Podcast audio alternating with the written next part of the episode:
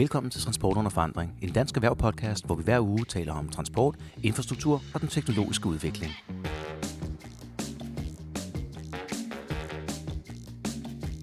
Mit navn er Christopher Greenford, og med mig i dag har jeg... Alexander Bjørn.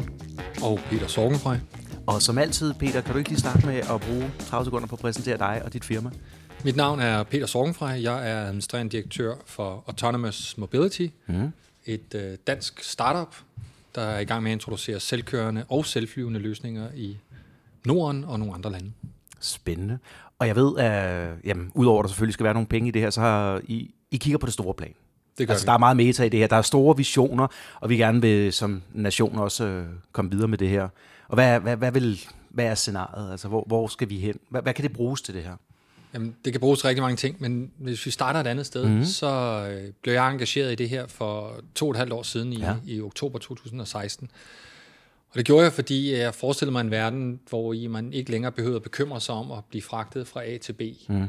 At vi havde nogle systemer, der mere eller mindre gnidningsfrit flyttede os og pakker og andre ting øh, rundt i trafikken, både på øh, jorden og i luften. Mm. Øhm, og det gjorde jeg, fordi mm, vi begyndte at se strømningerne af, teknologien var ved at være klar, altså vi var få flere og flere køretøjer, som kunne mere og mere af sig selv. Mm-hmm. Øh, fordi jeg fornemmede, at øh, lovgiverne var klar, eller ved at være klar til at tænke på at, at introducere mulighederne for, at vi kunne teste nogle af de her teknologier. Og sidst men ikke mindst, at samfundet var klart. Altså folk så på det, der foregik øh, i og omkring de større byer i den vestlige verden, Ja. og simpelthen sagde til sig selv, "Men det kan ikke være rigtigt, at vi skal sidde i trafik, mm-hmm. eller der er en million mennesker om året, der mister livet i trafik, eller at vi skal have følgesygdomme, Nej. som, som kræfter og andre øh, mindre sjove ting, bare fordi, at vi skal bevæge os. Nej. Der må være et bedre alternativ. Og, og det var der, der var andre, der delte den vision, øh, og vi fandt så sammen der i, i oktober 16 og gik i gang med det her. Mm-hmm. Og siden der er der jo kommet ja, lovgivning, der giver muligheder for de her forsøg. Og jeg ved, at det er jo ikke bare i Danmark, det her er interessant. Uh, her for ikke så lang tid siden, der kom KPMG med en meget stor, storstilet rapport omkring udbredelsen af det her, og hvad kan man bruge den til. Fantastisk, øh, og vi har også linket til den i, øh, i tweets, og så kommer til at gøre det igen med det her afsnit. Og jeg sige, der var en ting, der faldt mig lidt for, for brystet, hvad vi så den her. Der er en top 25 over de lande, der er længst fremme. Og hvis hukommelsen tjener mig ret, så var det Holland, der lå på en førsteplads. Og så var der Singapore og forskellige andre, som man egentlig også ville forvente. Og så kigger man ned ad den. Når man kommer de 25 igennem, så opdager man, at Danmark er slet ikke med. Mm. Til gengæld så kan vi se, at øh, Ungarn og Mexico er med. Ikke noget galt med de lande, men normalt, når vi sammenligner os med dem og snakker om, at vi skal eje den digitale dagsorden, vi er en vidensnation, vi skal eksportere alle de der ting. Hvad er der sket? Det, det er et godt spørgsmål. Altså, jeg tror, der er mange grunde til, at der er, der er andre lande, som, som måske kommer højere på den liste, end, end vi ville forvente. Øhm, og, og en af de grunde er, at der er steder i verden, hvor man er mere sulten efter at skabe forandring. Mm. Øh, hvor man kan se, altså i Mexico for eksempel, jeg ved ikke, om du har rejst i Mexico, Nej, hvis du desværre er, ikke. hvis du nogensinde kommer i nærheden af Mexico City, så vil mm. du opleve, at det er jo en millionby, hvor intet bevæger sig. Og Okay. luften er ringe, og der er en masse mennesker, der stadigvæk bliver slået ihjel i trafikken, ja. som er unødvendigt, fordi de ikke har en særlig moderne vognpark. Øh, Ungarn tror jeg også er et af de steder i verden, som har en relativt høj øh, on-road øh, accident rate. Øh, vi arbejder meget med Litauen, Ja. som også er utrolig bevidst om. Litauen er jo det sted i Europa, der har flest trafikuheld, dødelige trafikuheld i Europa. Det var jeg ikke klar over. Nej, øh, det var det i hvert fald indtil for ganske nylig. Ja. ja. Jeg har ikke de sidste Nej, tal. nej. Og når vi snakker med bystyret i Kaunas og i Vilnius, så er et af deres primære argumenter for at tale om eldrevet, delt, selvkørende transport, det er simpelthen for at skabe et sikrere og et bedre miljø. Mm-hmm. Så kan man så spørge sig selv, jamen hvorfor er man meget fokuseret på det i Norge? Norge er også på den liste, som mm-hmm. du omtaler, eller i Sverige. Mm-hmm. Jamen, men det er man igen, fordi man ønsker at, at simpelthen at skabe renere og bedre samfund hurtigere. Og det er jeg sådan set også med på. At, det, at siger du så også, at de tager større chancer? Når Nej, man det- er sulten, så tager man større chancer med nogle... Altså, USA fik jo lidt på pukken med nogle af deres ting, fordi de meget bruger det der... øh, De kaster dem ud til noget machine learning og AI og forskellige andet. Jeg, tror, det der skete i USA var, var lidt noget andet. Der havde du, altså der har du nogle aktører måske, som ikke er deres, deres ansvar lige så bevidst, som Ja. du vil have mm. øh, i, i Danmark eller andre europæiske lande. Øh, men, men for at svare på den første del af dit spørgsmål, jeg tror ikke, at de løber nogen risiko med sikkerheden. Okay. Øhm, jeg tror snarere, at de har forstået, at hvis de vil øh, skabe noget fremdrift i deres mm. samfund, jamen, så er de nødt til at gøre nogle ting hurtigere end andre steder. Ja. Øhm, så hvorfor sker det så ikke i Danmark? Mm-hmm. Så det er jo et naturligt spørgsmål. Mm-hmm. Jamen, i Danmark har vi en masse kollektiv transport, som fungerer udmærket. Ja. Vi har en, en vognpark, som bliver yngre og yngre. Altså mm-hmm. folk køber jo relativt mange nye biler øh, hvert år. Øhm, vi har et, et relativt rigt samfund, hvor vi måske tænker, nå jo, men det er en marginal nytte, vi kan få af at lave nogle af de effekter. Mm. Så jeg er jo dybt uenig. Jeg mener jo, at øh, der er meget mere en marginal nytte af at få og lave de her systemer. Men det kan være, at det er derfor, at Danmark øh, ikke er med på de her lister. Altså mm. vi simpelthen ikke har fra politisk hold Ja. eller samfundsmæssig nødvendighed øh, bliver rangeret så højt. Som mentalitet. Vi, vi tænker ikke så meget over det, fordi ja, der er knudepunkter, hvor der er trængsel hver dag. Vi har råd til at købe biler. Til- Vi har råd til at, at, at have et kollektivt transportsystem, som, som fungerer relativt godt øh, som samfund. Det har man altså ikke i Ungarn eller i, i, øh, i Mexico. Et, et parallelt eksempel kunne være, hvis man kigger, nu snakker vi så om noget andet, øh, mobiltelefoner i Afrika. Ja. Ikke? Altså, Jo, jo. Hvorfor, hvorfor er det, at man i Afrika gik fra ikke at have nogen telefoner, til kun at have mobiltelefoner? Altså man simpelthen sprang fastnet over. Ja. Jamen det gjorde man, fordi teknologien var klar, Ja. modenheden var klar, ja. og man kiggede på det og sagde, det der, mobiltelefoner, langt bedre løsning, Yes. end at sætte telefonmaster op eller grave kabler ned i, på et kæmpe kontinent eller i nogle kæmpe lande. Ikke? Mm. Øhm, og der sidder vi måske i Danmark sådan lidt mellem to stole i den sammenhæng.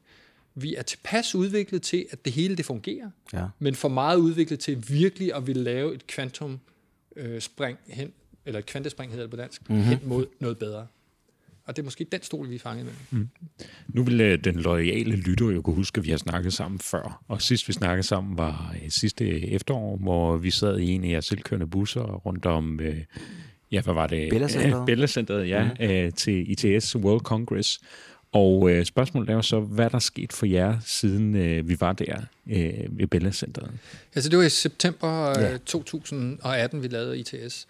Der er sket rigtig meget. Øh, Vi har fået etableret et norsk datterselskab. øh, Det tror jeg ikke, vi havde på det tidspunkt. Vi, har, øh, vi lancerer vores første rute i Oslo Centrum på mandag den 20. maj. Okay. Sådan. Og med det held, så kommer kongen og klipper snoren, og, og det glæder vi os til. Um, vi har øh, genoptaget driften i Jødeborg efter at have holdt øh, lidt sommerferie derovre, mm. eller lidt, sådan, lidt vinterferie jo, men holdt en pause. Vi er på vej ind i Helsinki, hvor vi skal køre i juni måned. Vi har et projekt i Tallinn, højst sandsynligt, hvor vi får jul på jord i juli måned. Mm. Øh, og så har vi to andre projekter i Oslo, som også kommer ud og kører i 2019. Okay, men det er jo alt sammen uden for Danmark. Det er rigtigt. Så det er, at, at, at, er det simpelthen for svært at få lov til at, øh, at testkøre nogle ting her i landet, til det kan betale sig? Eller hvad er årsagen til, at det ikke er her? Ja, det er jo, ikke- det er jo ikke nogen hemmelighed, at, at vi flere gange har sagt, at vi har fået skabt nogle fantastiske rammer i Danmark for ja. at lave forsøg.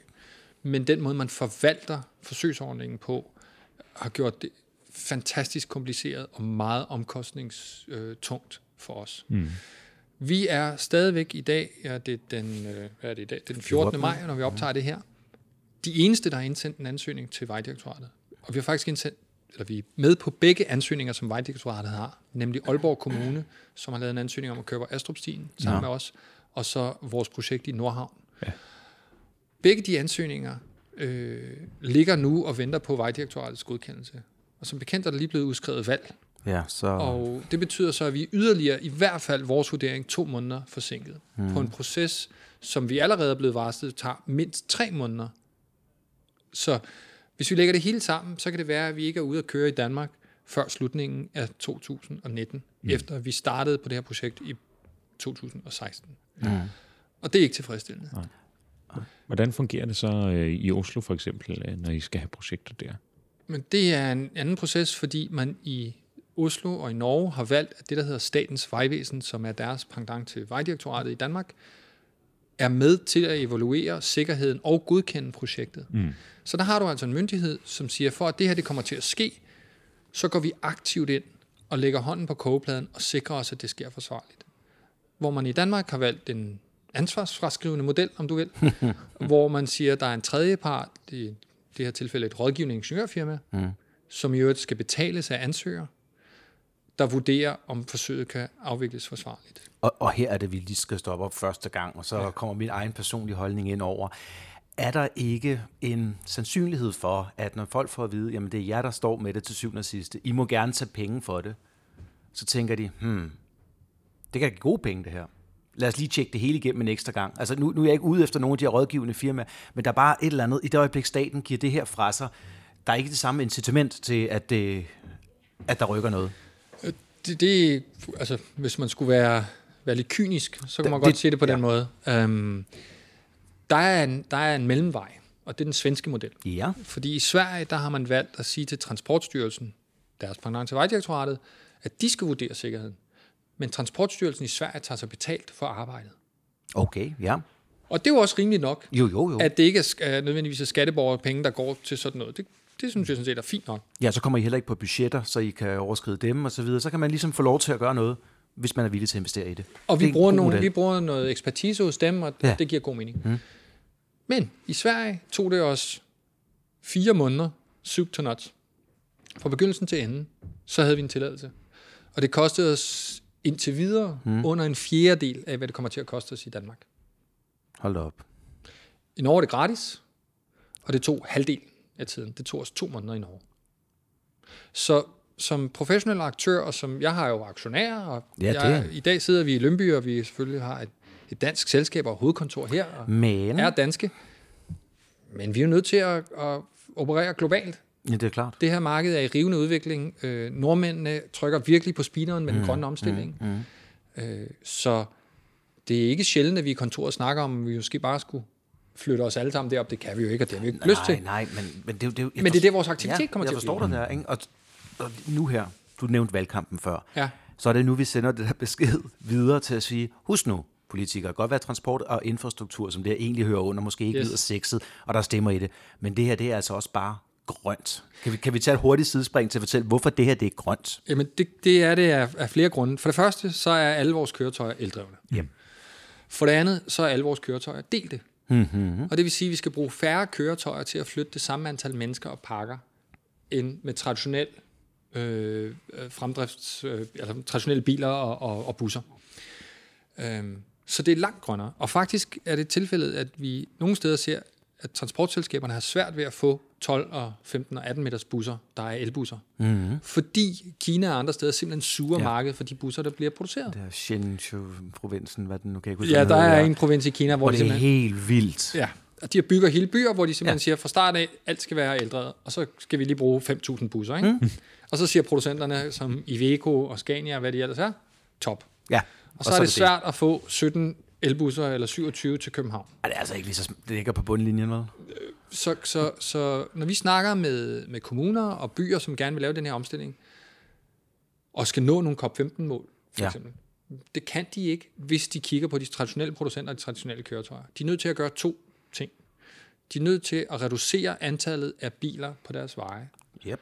og de er nødt til at kigge på køretøjer som vores og andre producenter, som har en mere fleksibel øh, formfaktor, hedder det på godt engelsk, mm. altså en, en, en størrelse, der gør, at det kan anvendes til flere ting flere steder.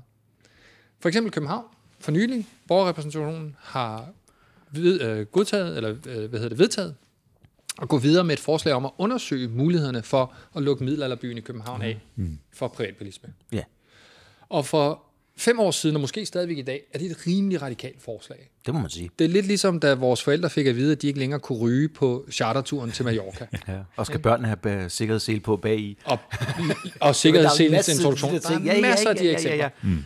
Men det her, det er altså et spring. Men tro mig, når vores børn, Ja. hvis I har børn, og dem, der lytter, har børn. Altså, jeg har en seksårig, jeg har brugt ham som eksempel mange gange. Når han en dag går på universitetet, eller når den alder, hvor han skal på en videregående uddannelse, mm. hvis han skal det, så er der ikke nogen biler i det centrale København. Mm. Og det er der ikke, fordi det giver mening. Jeg skulle lige til at sige det her. Det, der, der, det giver jo ingen mening at have dem derinde. Jeg var i København i lørdags, jeg skulle ind og købe noget fødselsdagsgave til noget børnefødselsdag. Jeg tog bussen til Nørreport, så gik jeg ned af, af hvad hedder det, Fjolstræde, tror jeg det hedder derovre, mm. Nørregade. Øhm, og jeg nød det. Og jeg gik og lå mærke til alle de steder, hvor der ikke var biler, mm. og hvor levende byen var. Ja. Og det kan København. Men det kan den kun blive ved med, hvis vi i stigende grad beskytter byrummet fra, at der skal holde en metalkasse 8 timer om dagen, fordi der er en af os, der skal ind på et kontor. Mm. Og nu har vi jo alternativet, for det man er bange for fra storbyer i udlandet, det er, at man har set den der indre bydød. Ja. At folk, butikkerne ryger, caféerne ryger, folk ryger. Det vil sige, at det er kun firmaer nu. Så om aftenen, der sker der ikke mere. Ja. Men vi har jo løsningen. Fordi det er jo ikke fordi, al, al, alle køretøjer så er væk. Det er bare en anden form. Det er en anden form for transport. Det er igen delt ældre selvkørende. Øhm, der er lavet masser af studier på det der. Det startede for otte år siden med OECD, der lavede et studie mm. i Lissabon med Portugal, i Portugal, hvor man simpelthen modellerede al den transport, der foregik i Lissabon, og sagde, hvad sker der, hvis vi erstatter den med noget delt ældre og selvkørende? Og resultaterne, som i øvrigt er blevet efterprøvet i ikke en eller to, men i seks andre europæiske større byer, mm. senest Oslo, mm-hmm. var, at vi kan flytte det samme antal mennesker med 93 procentpoint færre køretøjer. Så vi skal mm. kun bruge syv, måske 10, måske 12, der er sådan lidt varians i nogle af byerne, procent af de køretøjer, der kører på vejene i dag, mm. til at flytte det samme antal mennesker over de samme strækninger på de samme tidspunkter. Hvis vi deler dem, mm. de her køretøjer, mm. og hvis vi stadigvæk har en relativt stærk kollektiv transportinfrastruktur, yes. som tog og metro, som mm. jo flytter 100.000 vis af mennesker dagligt i København. Det skal det blive ved med. Yeah. Men alt det, der foregår på vejene, på de små veje, inden omkring der, hvor de handlende er, det skal foregå på en anden måde, fordi ellers så sander det til. Men så kunne man måske lege djævelens advokat, fordi ja. eldreven, det er der jo allerede dele af den kollektive trafik, der kan levere. Yes. Og øh, deleelementet er også noget, der vokser på langt mange andre områder. Nu ser vi både løbehjul og cykler, men jo også delebiler. Mm-hmm. Øh, Lad os snakke lidt om løbehjul og cykler. Ja.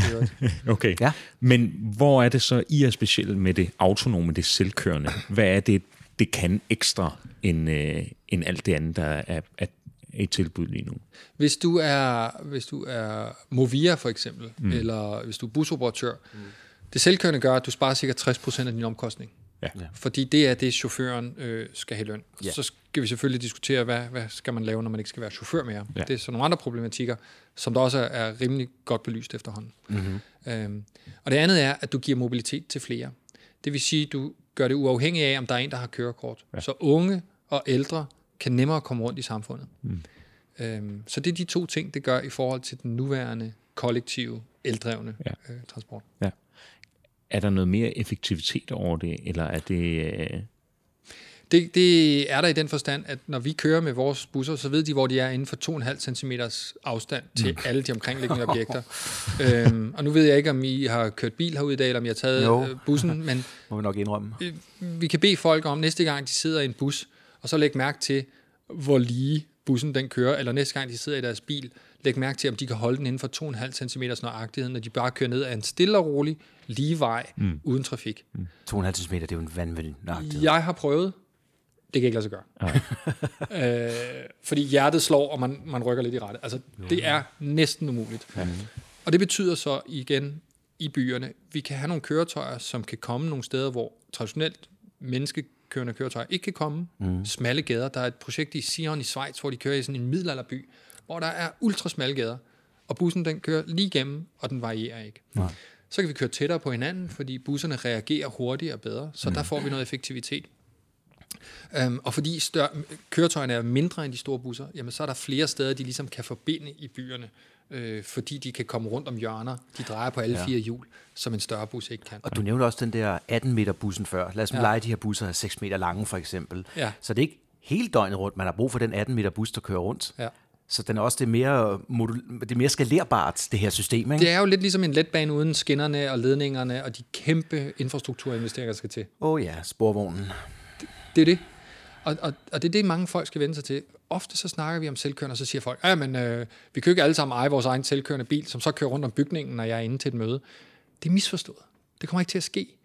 Samfundet vil ikke tillade, at jeg i min Tesla kører ind til Kongens Nytorv, og så kører den rundt om Kongens Nytorv, mens jeg er inde og spiser frokost på Angleterre. Nej, og det giver jo heller ikke mening. Altså, nu var der jo en øh, forsker fra Aalborg Universitet, der lige for nylig var ude og siger, det her, øh, altså, nu kommer egen regning her, ikke, og sige, jamen, I, I kan lige så godt droppe alt det der, for det vil bare give meget mere trængsel, når vi alle sammen har vores egen bil. Og da jeg læste den, så med al respekt for ham, jeg tænkte, det er da meget, det var en forholdsvis unuanceret tilgang til det, og jeg begyndte at tænke, okay, hvor, hvorfor den her ensidige vinkel i det? Jeg kan godt se, hvis man gør det på den måde, ja, det er rigtigt. Men hvem siger, vi skal gøre det sådan? Men, men meget af det, de citater, det er jo ikke, han er ikke den eneste, der har sagt nej, nej, nej, nej, nej, nej, nej. Der er rigtig mange mennesker i den offentlige debat, der siger, jamen, det bliver værre. Men det er fordi, de bygger deres udsagn på nogle antagelser, dels fra nogle modeller, Vejdirektoratet har begået, men også fra anden akademisk øh, undersøgelsesarbejde. Det første er, de antager ikke, at teknologien udvikler sig. De antager ikke, at køretøjerne bliver markant bedre, end de er i dag, og kan flere ja, ting. Ja. Altså, hvis du har holdt en telefon i hånden, eller hvis du har en computer, eller hvis du bare har kørt i en bil inden for de sidste fem år, så ved du, at den er meget, meget bedre, end det, du havde 10 år tidligere. Og det andet er, der er en antagelse om, at vi bliver færre mennesker per køretøj. Og det er også rigtigt, det er den trend, der er i dag. Der er færre mennesker i gennemsnit per køretøj. 1,1 er vi nede på. Ja, og så siger de, når jo, men hvis bilen kan køre sig selv, så kan der være 0,1 eller andet, fordi den kan køre rundt, når den er tom. Men, ja. og det er også teknisk, er det rigtigt? Jo, det er jo korrekt nok, altså. Men der, der man glemmer bare nogle ting, det er, mm. at vi som samfund er rimelig gode til at kigge på nogle utilsigtede konsekvenser og sige, synes vi, det er acceptabelt, at folk dør af kræft, fordi vi ryger indenfor? Nej, det synes vi ikke, så det laver vi om, så nu får du kun lov at ryge udenfor. Synes vi, det er acceptabelt, at vores byer sander til, fordi der er en masse tomme biler, der kører rundt? Nej, det synes vi ikke, så nu får bilerne kun lov at køre rundt, hvis der er nogle mennesker i dem. Mm. Så samfundet vil være med til at regulere det her, og det tror jeg faktisk godt, at lovgivere, og i hvert fald på europæisk plan, det har de allerede styr på. De kan ikke lige finde ud af, hvordan de skal gøre det, og der er en masse politisk omkring, hvordan skal vi prissætte det med road pricing og sådan noget. Men det andet er, du kommer ikke til at eje din bil. Der kommer nogle flådeoperatører. Til, ja. ja. der kommer sådan nogle som os, og nogle andre selskaber, Movia måske, andre store mm-hmm. operatører, som siger, nu skal du høre her, København, jeg vil gerne drifte 500 køretøjer af den her type, der har den her kapacitet på dine gader. Må jeg få lov til det? Og så siger København, det må du gerne, mm. hvis der er mindst to eller tre eller fire mennesker i køretøjet ja. samtidig. Ja. Og så siger jeg, det lyder fantastisk, ja. fordi jeg som operatør... Tilpasser din kapacitet efter... Jamen, nej, det jeg skal optimere, nej. det er antallet af personkilometer per køretøj per kilometer. Mm. Så jeg skal have så mange mennesker ind i hver kasse som overhovedet ja, muligt på eneste kilometer. Fordi det koster mig jo, det, det er lidt ligesom flyselskab, ikke? Ja, ja. Det koster mig øh, 10 kroner måske at køre en kilometer. Ja. Men så vil jeg jo hellere have, at der er otte mennesker, der betaler for det, end der er to. Mm. Præcis, og vi kan også se det der, og nu vil jeg så lige øh, den yngre generation af her, som Alex, der for eksempel ikke har øh, et kørekort, og det bliver ja. mere og mere almindeligt, mm-hmm. at yngre ikke har det. Dem, der ikke har købt deres første bil endnu, eller dem, der ikke har fået kørekortet, ja. det, de for det første er de fremtiden, for vi gamle dinosaurer, vi forsvinder stille og roligt, ikke? og vi er også svære omvendt til det, men vi kan allerede se nu med delebilerne bare. Folk har kørekort, ja, men de oppe i en høj har de aldrig haft prøvet at købe en bil selv. Ja. Og på et tidspunkt, så bliver de der kørekort, jamen, hvad skal du egentlig med det? Hvorfor skal du gøre det? Ja. Så nogle gange tror jeg også, man kigger lidt på politikerne og gennemsnitsalderen der, for nogle af dem, der beslutter tingene, at de ser det meget i deres eget billede. Det, det er helt sikkert, øh, det er jeg helt enig med dig i. Øhm, jeg tror, altså igen, hvis man har et barn i dag, som er under 10 år gammel, så er der ret stor sandsynlighed for, at vedkommende ikke kommer til at køre bil. Ja. Mm. Øhm, så er der selvfølgelig nogle scenarier inden for de næste 8-10 år, hvor du har brug for at køre en bil et sted, hvor den ikke kan køre sig selv endnu. Ja. Så kan du tilgå forskellige delbilsordninger, som du måske også bruger, Alex, uh, GoMore, DriveNow, hvad de ellers hedder alle sammen, Green Mobility. Og du skal selvfølgelig have en eller anden, der kan køre dig. Ja.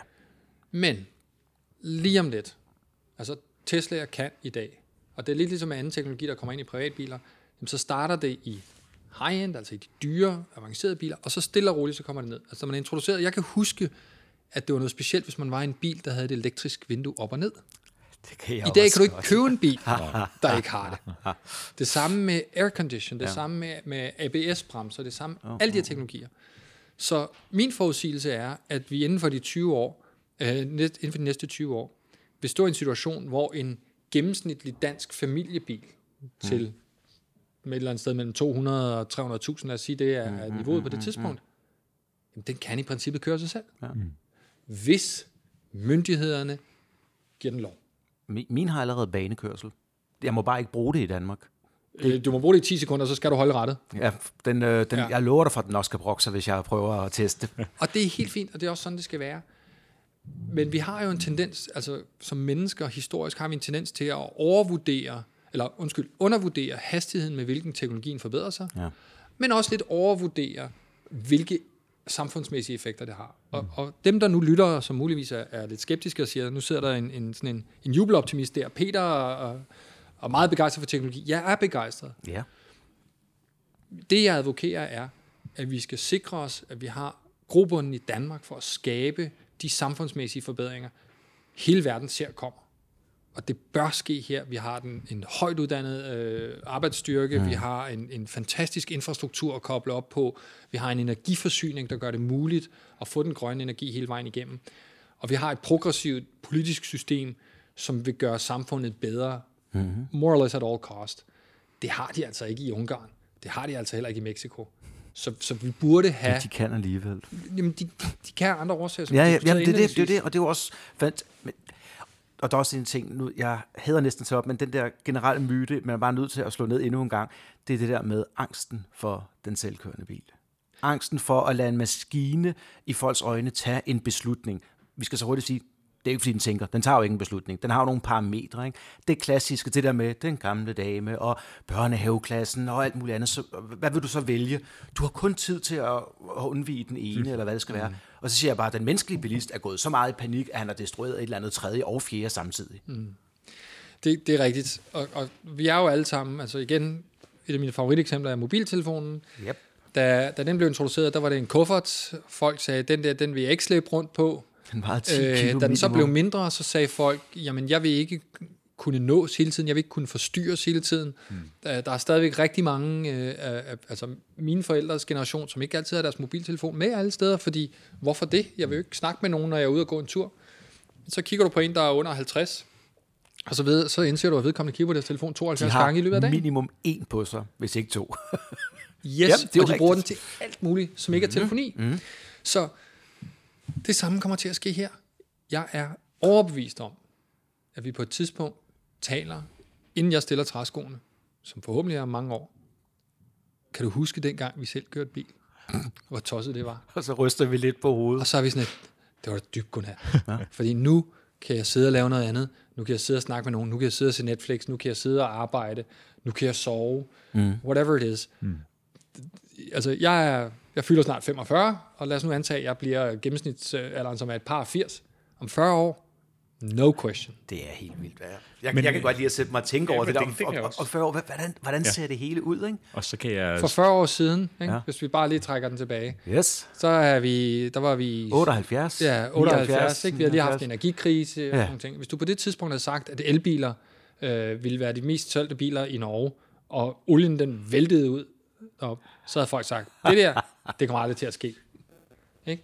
Øh, eller hvis man på det tidspunkt igen øh, havde, havde sagt, jamen øh, du kan flyve fra Danmark til øh, Grækenland hmm. for mindre end det koster at tage toget fra København til Odense, ja. så ville folk have sagt, ah kammerat, det tror jeg ikke på.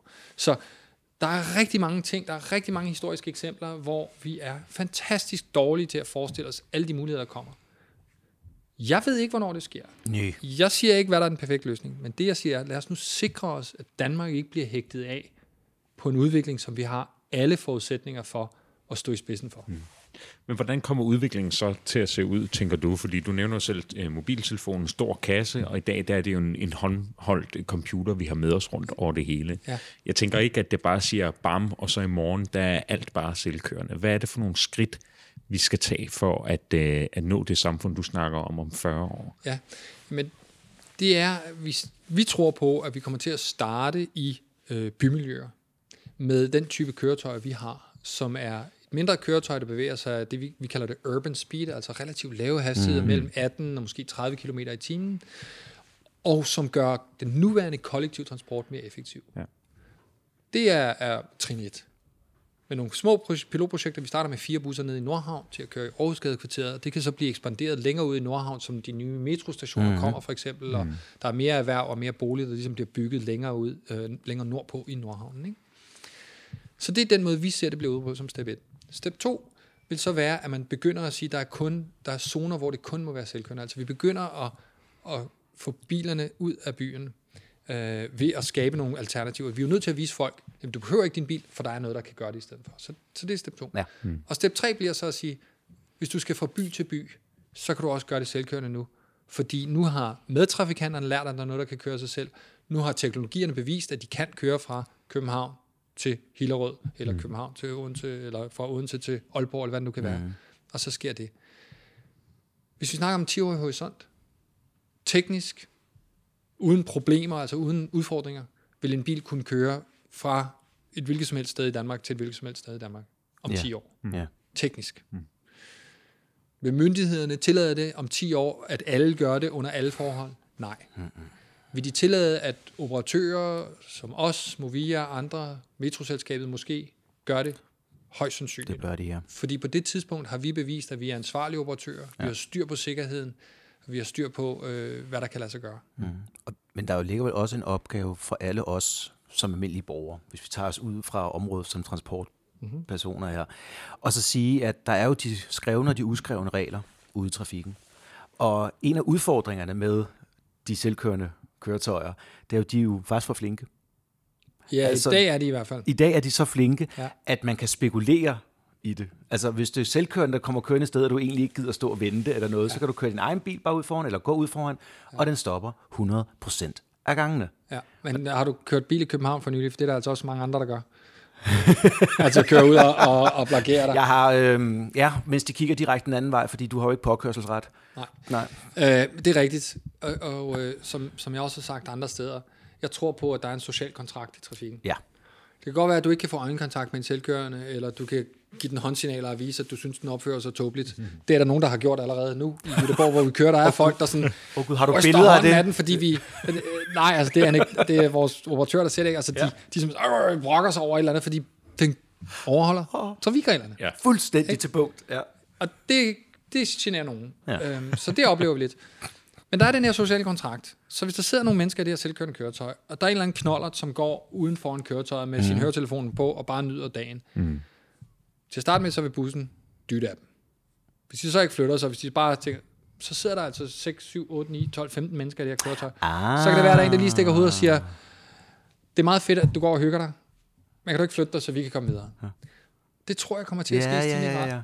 Så, så, så ligesom det var interessant i starten, at der kom biler, og der var en med et flag udenfor, fordi nu kom der altså noget, der bevægede sig hurtigere end en hest. Ikke? vildt med historien om dengang. Ja, øh, så vil vi også have en situation, hvor der er en overgangsperiode, hvor folk lige skal vende sig til det. Der er nogen, der vil udfordre det. Det gør de over hele verden i dag. De udfordrer de selvkørende mm, køretøjer for at se, hvad der er muligt. Men lige om lidt, så bliver det også kedeligt. Mm. Så bliver det bare, jamen, det er jo bare en selvkørende bus. Mm. Videre. Mm.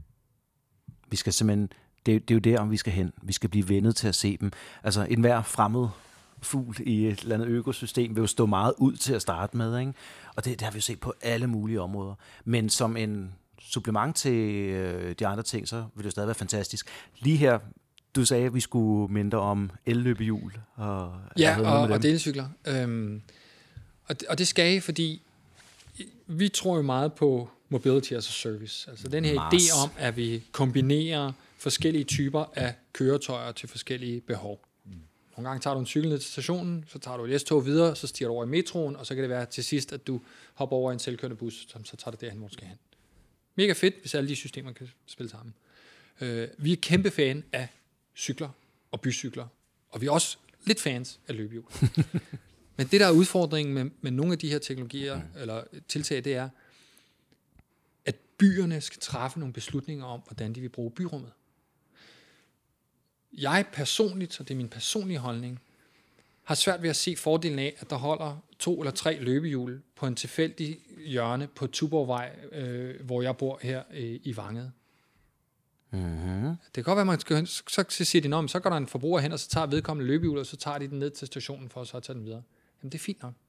Men det er isoleret? Det er isoleret. Det hænger ikke nødvendigvis sammen med de andre ting. Det andet er, at det er ikke reguleret, hvor de her stumper må være henne.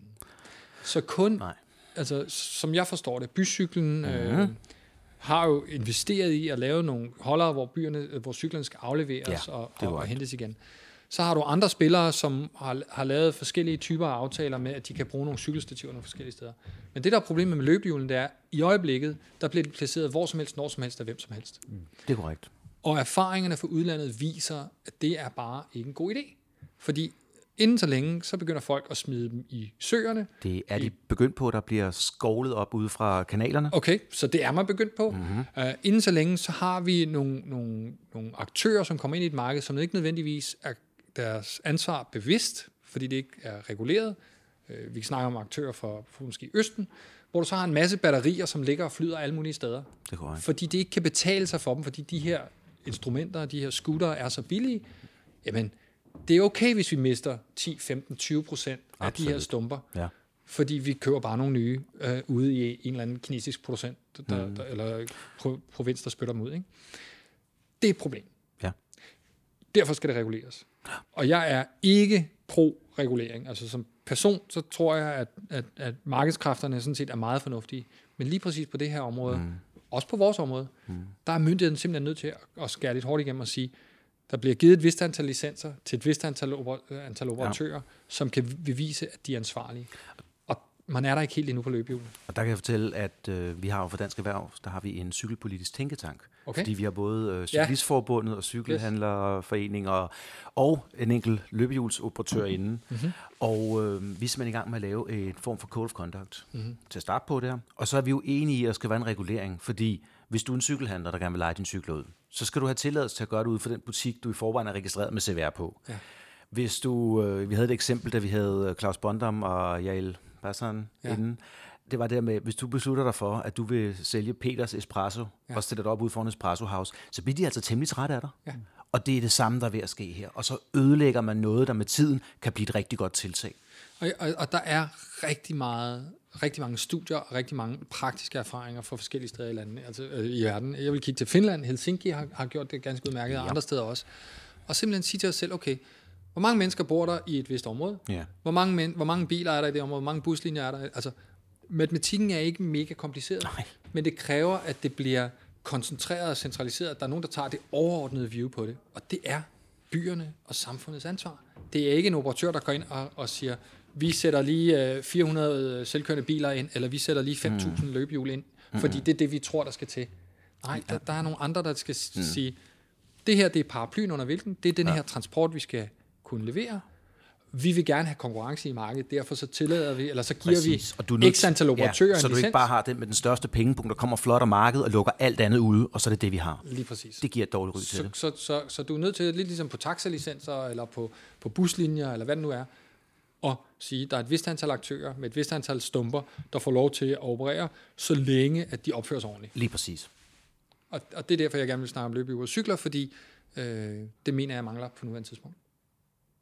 Tak for det. Jeg tror, det er et godt sted at runde af nu, og tak fordi du vil være med endnu en gang, Peter. Det var så lidt. Og vi glæder os til øh, at følge med, og så kan det være, at du og jeg gamle drenge der sidder om 40 år og kigger tilbage og griner lidt af, at vi selv kørte bil. Det vil jeg da håbe. Altså, jeg, er, jeg, er over, jeg er overbevist om, det kommer til at ske. Øh, spørgsmålet om det kommer til at tage 40 år, eller om det kommer hurtigere. Præcis. Du har lyttet til Transport og Forandring, en dansk erhverv podcast. Han får så god dag.